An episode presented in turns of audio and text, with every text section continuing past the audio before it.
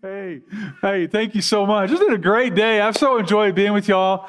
And I just want to say, and I know I speak for Michael and Emily as well, that um, we just love our church family so, so much.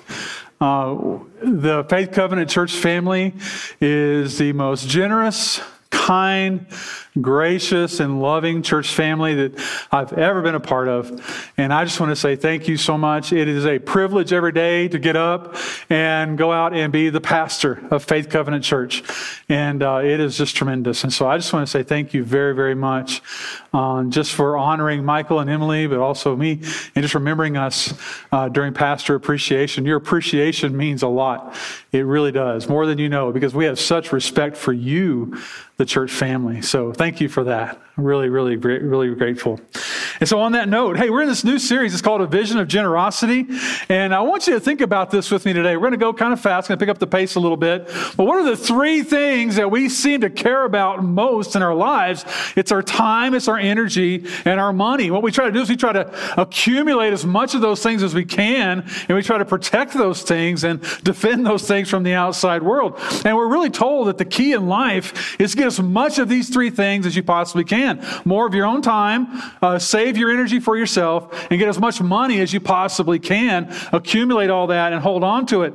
And I want to ask you to think about this with me. What if we're kind of getting it backwards? What if we're kind of doing life in reverse? Because it does seem like so many people, so miserable, so unhappy right now. And you wonder, are we just kind of getting it backwards? You know, for instance, the Apostle Paul wrote to the church in, in Philippi, and he said this My life is being poured out. All right? And I'm doing it in service to God. And he said, But I do this with my joy is overflowing in the process. That doesn't seem to make sense, does it? I mean, I'm pouring out my life, I'm giving it away, and yet I'm filled with joy. And so I want to talk to you today about a couple of events in the Bible that illustrate a very powerful principle of life. Our title today is All In. And we're really talking about the power of full engagement. Now, I have a boy, his name's Benjamin, and uh, he's about 26 now but when he was about 10 years old, his older cousin Cody asked him to come over and spend the night. He was really juiced about this. He had never really like hung out with his older cousin like this. And, and uh, I knew they're going to have a great time. I went to pick him up the next morning and I bring him home and we're having breakfast and his little sisters are there at the table. And Ben is just mean and he's just surly, right? And uh, he really wasn't himself. He was getting mad at me and his mother and he was just being uh, critical of us. And I asked him, I said, I said, Ben, did you not ever go to sleep last night? And he went, No. And he started crying. He just burst into tears. You know, he's kind of like a Dallas Cowboys fan. You're like really angry one minute and crying the next, you know? And, and it was just terrible. It was just awful. And so I literally went over there and just scooped him up out of his chair and carried him back to the bedroom and laid him on his bed. And boom, he went out like that. He hadn't slept in over 24 hours. And when you're a 10 year old in a 10 year old body, you really can't do that. And I want you to think about this with me for a moment. You know, so many people today are struggling so much mentally and emotionally. Everyone's talking about this, and everyone's asking, why, why, why? Well, there are lots of factors, but America today is experiencing skyrocketing uh, rates of depression, suicide, anxiety, mental health crises. And what's particularly concerning is how it's affecting our younger people, our adolescents, our teens in their 20s and their unprecedented levels of immersion, emotional turmoil are affecting uh, marriages, homes, families, schools, even our politics. And I want you to think about this with me today. Everything we do, interacting with our families, working with our colleagues, competing with our teammates, making decisions, completing assignments, being creative, being positive, doing our job, every one of our thoughts, emotions, and behaviors, they all go back to one thing it's energy energy. If we don't have the right reserves of energy available, everything we try to do is going to be compromised. Your performance, your health, your success, your emotional strength, all those things are grounded in the management of this precious resource called energy. In fact, your personal energy reserves are your most precious resource. You cannot take for granted that you just have a limitless supply of energy available to you. Now, when I was younger, absolutely, I kind of thought that and kind of lived that way. But I want you to see this. There are two cycles in your life. All right. Number one is depletion. That's when you're spending more energy than you're gaining. And the other one is recovery, when you're gaining more energy, than you're spending. Those are the only two options that you and I have. And we live our lives, if we live our lives in depletion mode week after week, month after month, something is going to happen. We're going to break down, we're going to burn out, we're going to get sick, we're going to lose passion, and probably like Benjamin, we're going to collapse. We're going to get to that point. And so we have to make choices in life. Even the Bible talks about this, about managing our energy supply. It's our responsibility to manage it well. I'm ask you to go to 1 Kings in your Bible, 1 Kings chapter 18. An incredible story. A prophet, a man who speaks for God. A prophet is a man who speaks for God, and his name is Elijah. Uh, the prophet Elijah. now, at this time in history, we're in the nation of Israel. And uh, so amazing we have guys here that are not too far away. Their homeland is not too far away from where this story takes place. But the nation of Israel at this point in history has a cruel and corrupt leader. It's a king. His name is Ahab. And a huge part of Ahab's power came from this corrupt, false religion that he had put together and brought to the people in this nation of Israel. At this time, it was the worship of a god named Baal. This is where we find the prophet in our story because this prophet, this one prophet of God, had challenged all the prophets of Baal to a contest. And I want you to look at verse 21. It says that he went before the people and he said this How long are you going to waver between two opinions? How long are you going to waver between Baal and God? If Baal is God, then follow him. Absolutely. Be a man or woman of integrity. If that's where truth is, if that's where life is, if that's where joy is, that's where strength is, then yeah, follow that. But if God is God, then you have, as a man or woman integrity, you have to make that choice. Follow God. And Elijah said, Here's what we're going to do. we have a contest. I'm going to pray. We're all going to pray to bring fire for our God to bring fire from heaven. Whichever of the gods can bring fire from heaven, then the people, you should follow that God. That's a great display of power, isn't it? 850, 850 of the prophets of Baal began praying. This was in the morning. And they prayed all day. They danced. Uh, they shouted. They prayed. They did all these things. They even began, they even resorted to cutting themselves, spilling their own blood, begging their God, Baal, to bring fire from heaven. Elijah finally said about mid afternoon, guys, look, you're, you're done. Okay, let, let me do my thing. And Elijah prayed two sentences, and boom, fire from heaven comes down and, and exploded in front of the people. Ahab's prophets of Baal, they were exposed in front of the crowd. They were posers, they were imposters. And Elijah ordered the people to kill those false prophets. And when he did so, he weakened Ahab's grip on power. And there had been a drought in Israel for three years. And at that almost exact same time that that happened, Elijah prayed and he began asking God to bring rain on his country. And suddenly, out of nowhere, it began to grow dark as clouds began to form in the sky. And Ahab, this corrupt king, he got in his chariot and he began racing back to his palace in another place called Jezreel. And look at the very, very end of chapter 18, verse 45 Uh, we're going to kind of skip the chapter break. We're going to go right into chapter 19. Meanwhile, the sky grew black with clouds, the wind rose, and a heavy rain started falling, and Ahab rode off to Jezreel. Now look at verse 46. The power of the Lord came on Elijah, and tucking his cloak into his belt, he ran ahead of Ahab all the way to Jezreel. It's about 15 miles. So he was running, and he actually beats the chariot to the palace. It's incredible. Look at verse 9, chapter 19, verse 1. Now Ahab told Jezebel, his queen, everything Elijah had done and how he had killed all the prophets with a sword. And so Jezebel sent a message to Elijah to say, May the gods deal with me, be it ever so severely, if by this time tomorrow I do not make your life like that of one of them. In other words, we're going to cut your head off. Elijah was afraid He'd already run 15 miles. He ran for his life. And when he came to Beersheba in Judah, he left his servant there while he himself went another day's journey into the wilderness.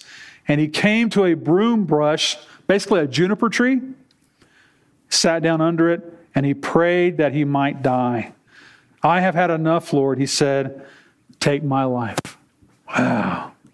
Wow. You know, one day earlier, he was strong, he was confident. Now he's afraid and fleeing for his life. He had already run 15 miles in the power of the Lord. Then he ran 80 miles to Beersheba, four hard days, but it wasn't enough. Then he went another day's journey out into the wilderness. You see the word wilderness in your Bible, they always mean the desert mountains, all right? And he just imagined Elijah just sprawled out in the desert and just laid out under a tree. And he says, I've had enough, Lord. I can't do this anymore. I quit. I'm done. Put a fork in me. And I wonder if some of you here today might be saying the same thing. I've had enough, Lord. In the marriage, in, in, your, in your family, your school, your team, your church, your job. You're so tired. You're just worn out. And you just want to quit. You're like, Lord, I've had enough. I've had enough. And then look what he says here. Take my life. Wow. Now, I've never been to that place, but I know a lot of people who have been. Have you ever been to that place in your life where you're completely exhausted mind, body, and spirit? You're like, Lord, I have nothing left. Everything seems hopeless, everything seems so dark. Now, I'm not a psychologist, but my official diagnosis is that Elijah has become depressed. You know, this is the leading cause of disability worldwide. 17 million adults in America are affected by major depression. And one of the major causes of depression, minor and major, is depletion. It's exhaustion. When we are depleted, we don't have the will, the stamina to face the stresses of life. And so I want you to remember an axiom today, and that is this that depletion always leads to depression in some form or another. And so, if you become depleted, you leave yourself nothing in reserve. You're gambling with your mental health a little bit because you're running the risk of becoming depressed. And this is where Elijah is. He's lost the will to live. He doesn't have the energy, the stamina to go on any further. And we have to make an important point here because none of us here have ever been as close to God as Elijah was. God audibly spoke to him. He was a prophet. God used him to do incredible miracles. And I, I, could list them for you here, but we won't do that today.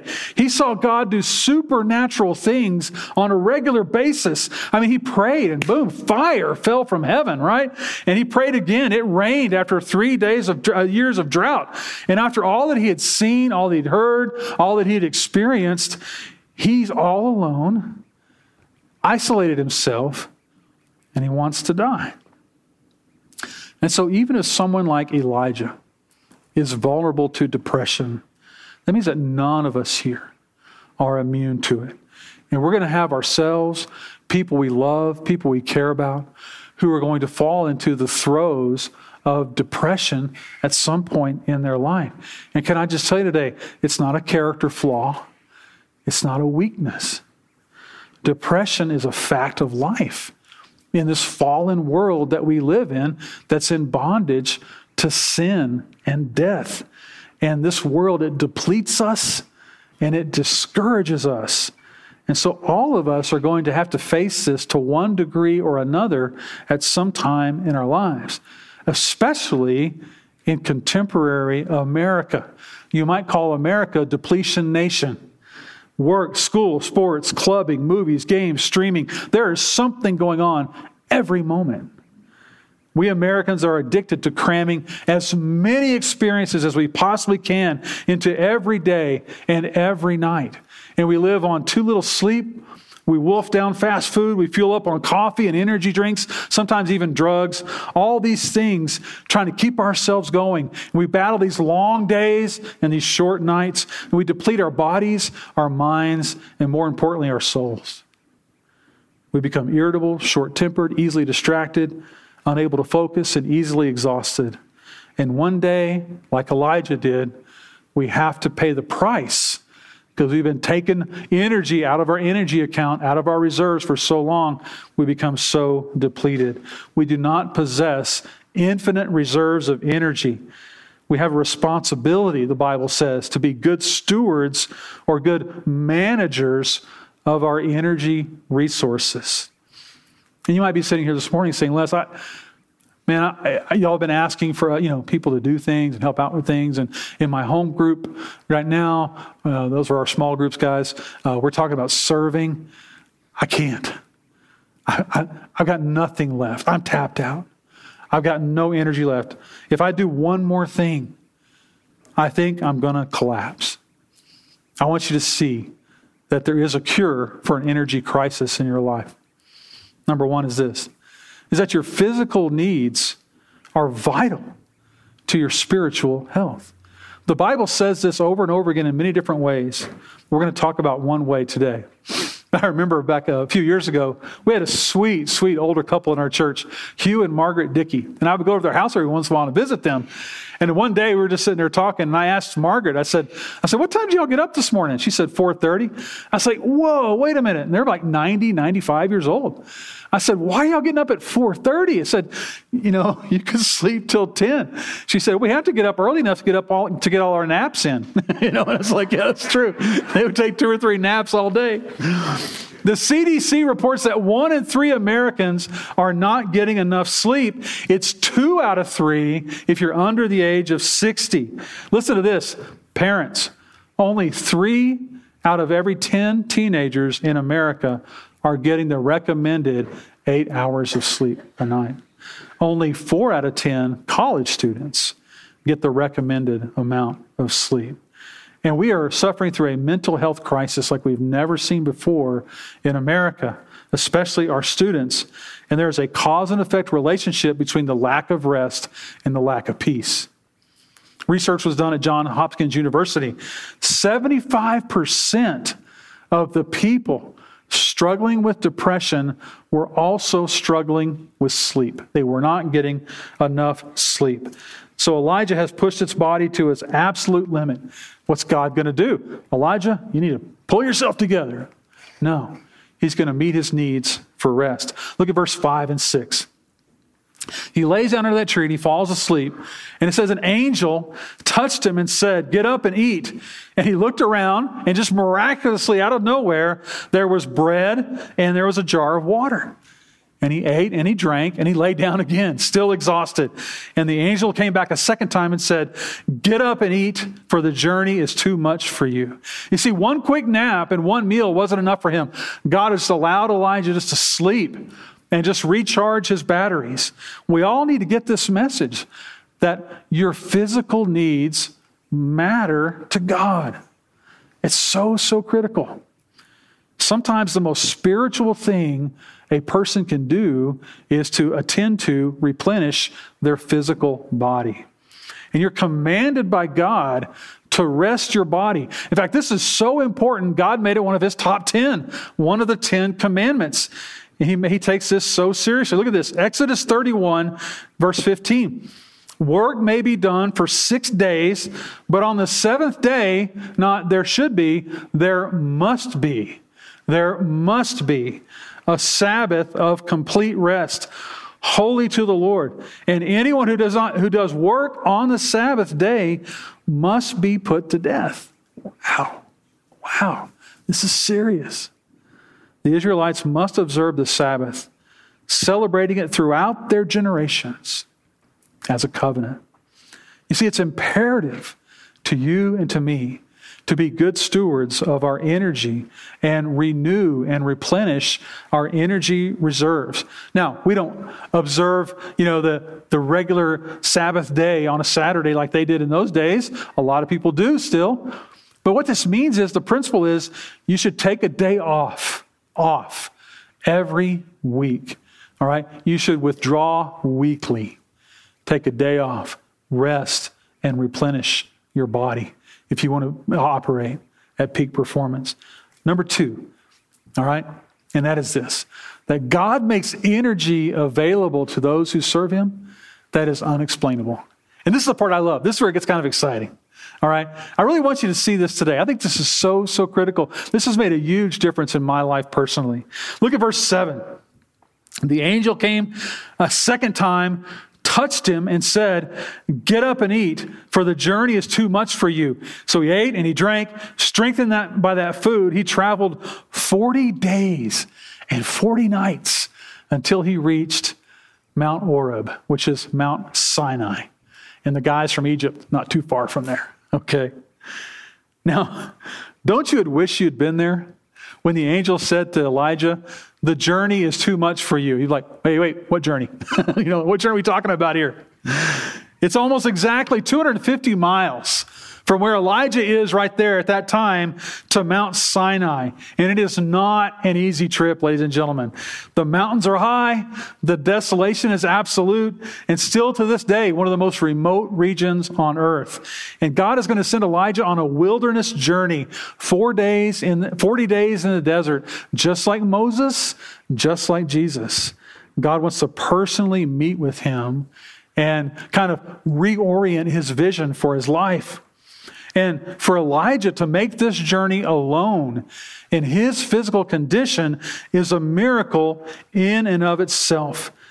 The only way that Elijah was able to do this was the way he was able to make that journey, that 15 miles from Mount Carmel to Jezreel, by the power of God. Isaiah chapter 40 says this Even youths shall faint and be weary, the young men shall utterly fall, but those who wait upon the Lord shall renew their strength, mount up with wings as eagles, run and not be weary, they will walk and not be faint. You see, in the Bible, waiting is not a passive activity like you're at a restaurant on a Friday night waiting for your reservation. The word Isaiah uses here for wait means to expect someone like, hey, I've been waiting for you. I've been waiting on you. All right. It means you're actively expecting and depending on God to meet your life needs. And life boils down to one major, major axiom. Where do you believe your power comes from? You see, an eagle rises to great heights, but they barely move their wings. They really don't fly per se as they flap their wings very well, but they ride the updrafts in the mountains.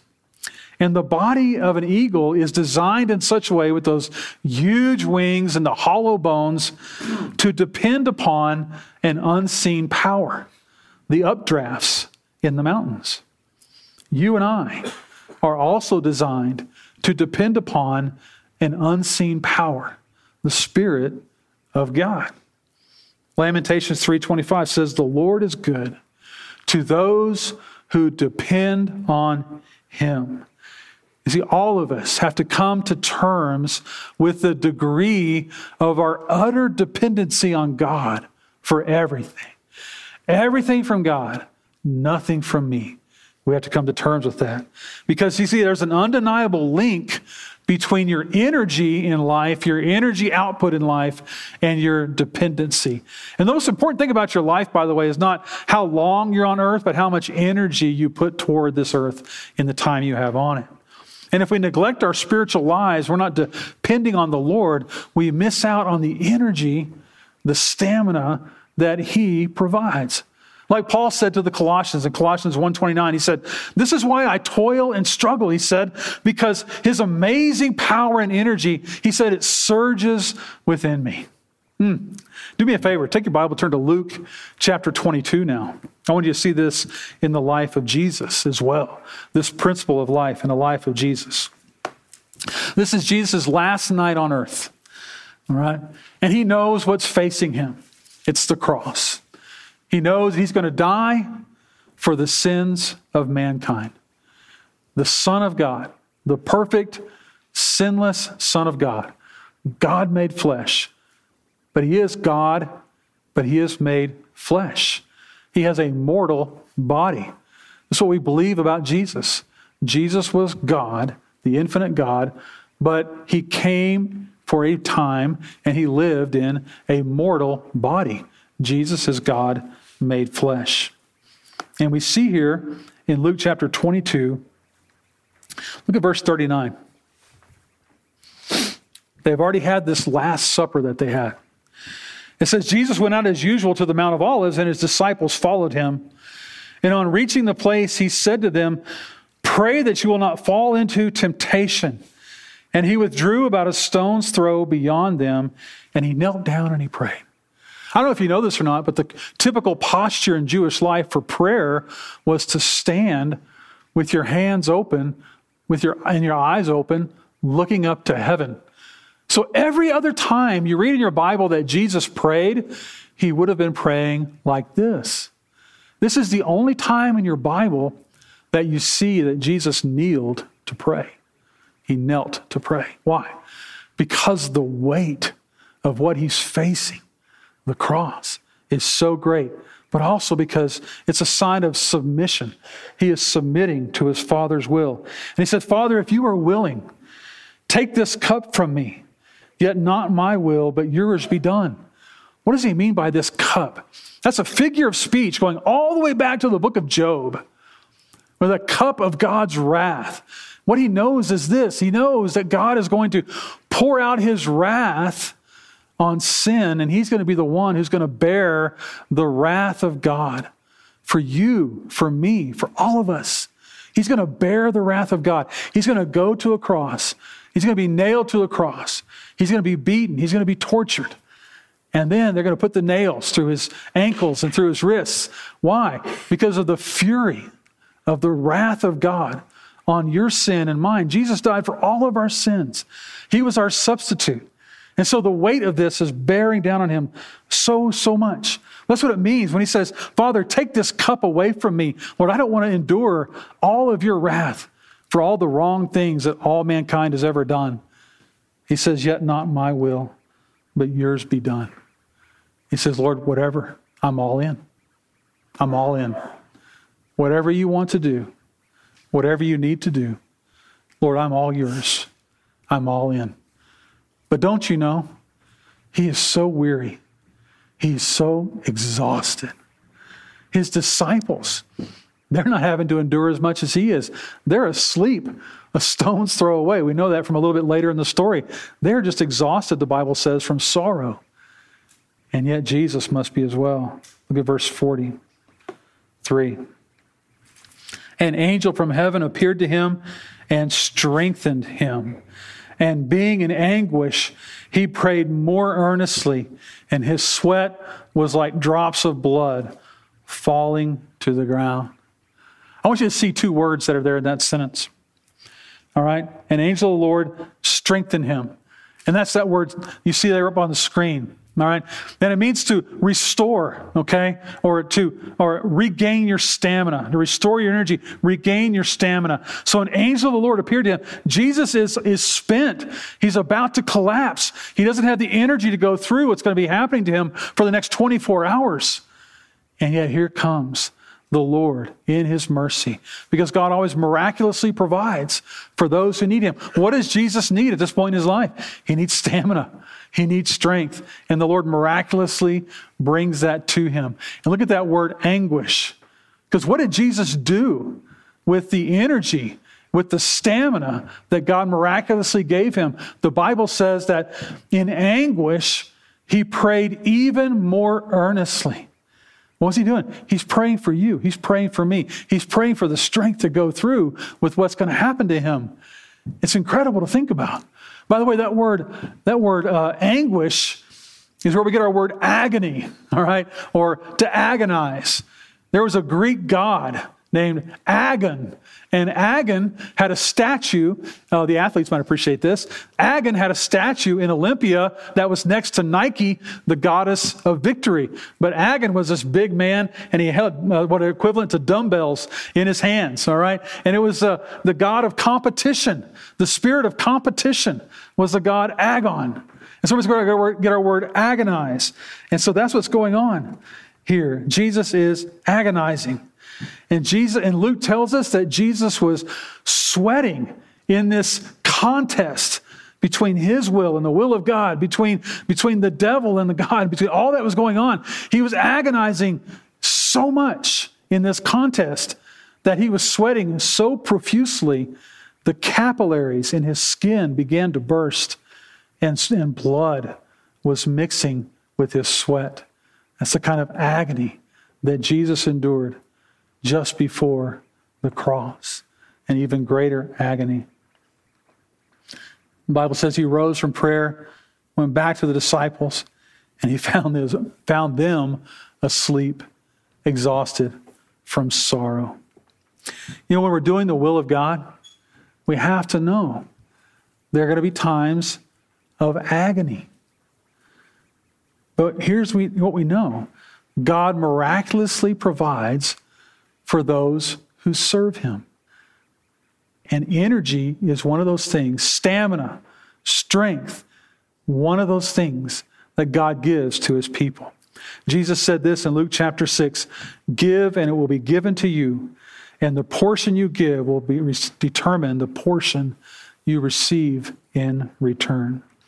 So I want us to conclude on this today. What's your vision for your life? When you think about five years from now, 20 years from now, when you're going to look back on your life, what are you going to look back on? You want to say, I, I, hope that I've lived a life where I've, where I've served, that I've given, and I've built, and I've blessed. Or do you have this idea in your mind, I just want to accumulate as much as I can, and uh, you kind of hoard it together and hold it together? You see, Jesus both lived a life and told us to live a life, casting a vision for living our lives in an outward direction. And I want you to see this that the character of the Christian life is this a person who pours themselves out. The construct of the Christian life is a life that overflows into the lives of others. And the confidence of the Christian life is this no matter how much you pour out, you'll never run dry. You'll never run dry. Jesus went to the cross the next day with incredible strength, incredible stamina. And there on that cross, he said remarkable things. Things like to his mother who was standing there, he said to her, with nails in his wrists and his ankles after he'd been beaten so profusely, so cruelly, he said, Mother, behold your son. And he pointed to his disciple John, and he said to John, Son, behold your mother. Even as he hung on that cross, he cared for his mother. And as they were mocking him and ridiculing him, he said, Father, forgive them. They don't know what they're doing. Hmm. And then one of the thieves on one of the crosses next to him, see, there were two other men that were crucified that day. And one of the thieves said, When you go to your kingdom, will you remember me? And he said, Today, you'll be with me in paradise. Such strength, such strength, under such duress such agony. How is that even possible? God miraculously provides when people want to serve and give and bless and build. Absolutely. Absolutely, He does. God always miraculously provides. Let's bow our heads together this morning. We make that a habit here at FCC. Just take a moment to just quietly reflect on what the Spirit of God might be saying to our hearts. And so, if you would just bow your heads for, with me for just a moment. I just want to ask you to think about your vision for your life today. When you do think about what's my purpose? Why am I here? Why am I doing the things that I do? Why am I depleting myself? Why am I running myself ragged? Is there a place in your life where you're depending on God? You're depending on Him for everything, starting with your salvation. You know, Jesus went to the cross to pay the penalty for our sins so that we could simply go to Jesus in faith and say, Lord Jesus, I believe you are the Son of God. I believe that you died on the cross for my sin, that I could never pay that penalty on my own. And Jesus, I put my faith and my trust on you. I depend on you. That's what it means to be a follower of Jesus, to be saved.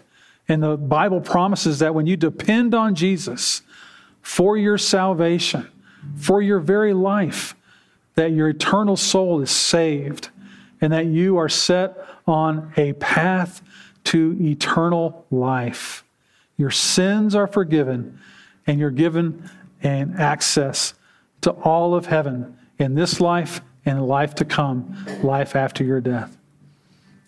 And so this morning, there may be some here that you say, Jesus, I do. I, I, I believe you are the Son of God. I put my faith and my trust in you. I depend on you today for everything. I depend on you to save my soul. But there are also some of us here today, we've done that, and, but we've been living our lives just on our own steam, on our own energy. And we need to come to a place where we say, Lord Jesus, I want to begin to live my life depending on you in a very real way. And so that just means like reconstructing our lives and reorienting our lives and re architecting our lives so that we have that time where we replenish ourselves, but also depending on Him for the energy. And when God puts it in our heart to serve and to give and to do, that we just say, Lord, I need your energy. I need your strength. I need your stamina today to live our lives that way. Lord, I cannot do it on my own, but I do want to do it for you. And so, Lord, I just come to you and I appeal to you for that today. So let's just be quiet for a moment. I want to ask you just to talk to God for a couple of moments today about where you are. And then I'm going to pray for us. And we'll conclude our service today. Hmm.